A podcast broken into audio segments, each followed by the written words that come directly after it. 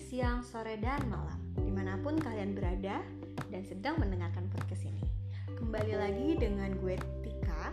Sesi kali ini gue mau bahas tentang Love Yourself.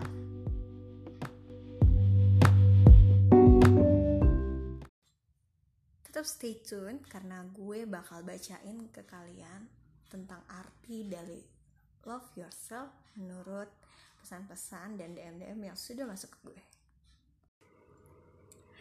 Menurut Claudia Karisma Putri, love yourself itu bisa memilih hal yang buat kita bahagia tanpa mikirin apa kata orang. Jadi mau orang ngomong apa sama hal yang kita pilih, terus kita percaya hal itu bisa bikin kita bahagia, ya udah kita lakuin aja gitu. Hahaha. Oke, terima kasih. Next ada menurut Dini Istiani. Love yourself itu bisa menghargai diri sendiri. Wow, betul banget. Lalu menurut Clara, yakin dan percaya kalau kita mampu tanpa harus sibuk banding-bandingin diri sendiri sama orang lain. Hmm, betul, keren banget nih. Jadi ya kita nggak perlu lah ya bandingin diri kita sama orang-orang lain. Dan yang terakhir, menurut Maria Yuliani, bahagiain diri sendiri baru bahagiain orang lain. Itu arti dari love yourself.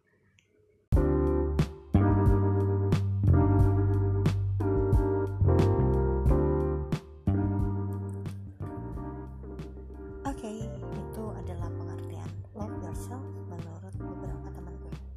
Nah, kalau menurut gue sendiri, love yourself itu di mana kita bisa menghargai dan mencintai diri kita sendiri, baru kita bisa menghargai dan mencintai orang lain.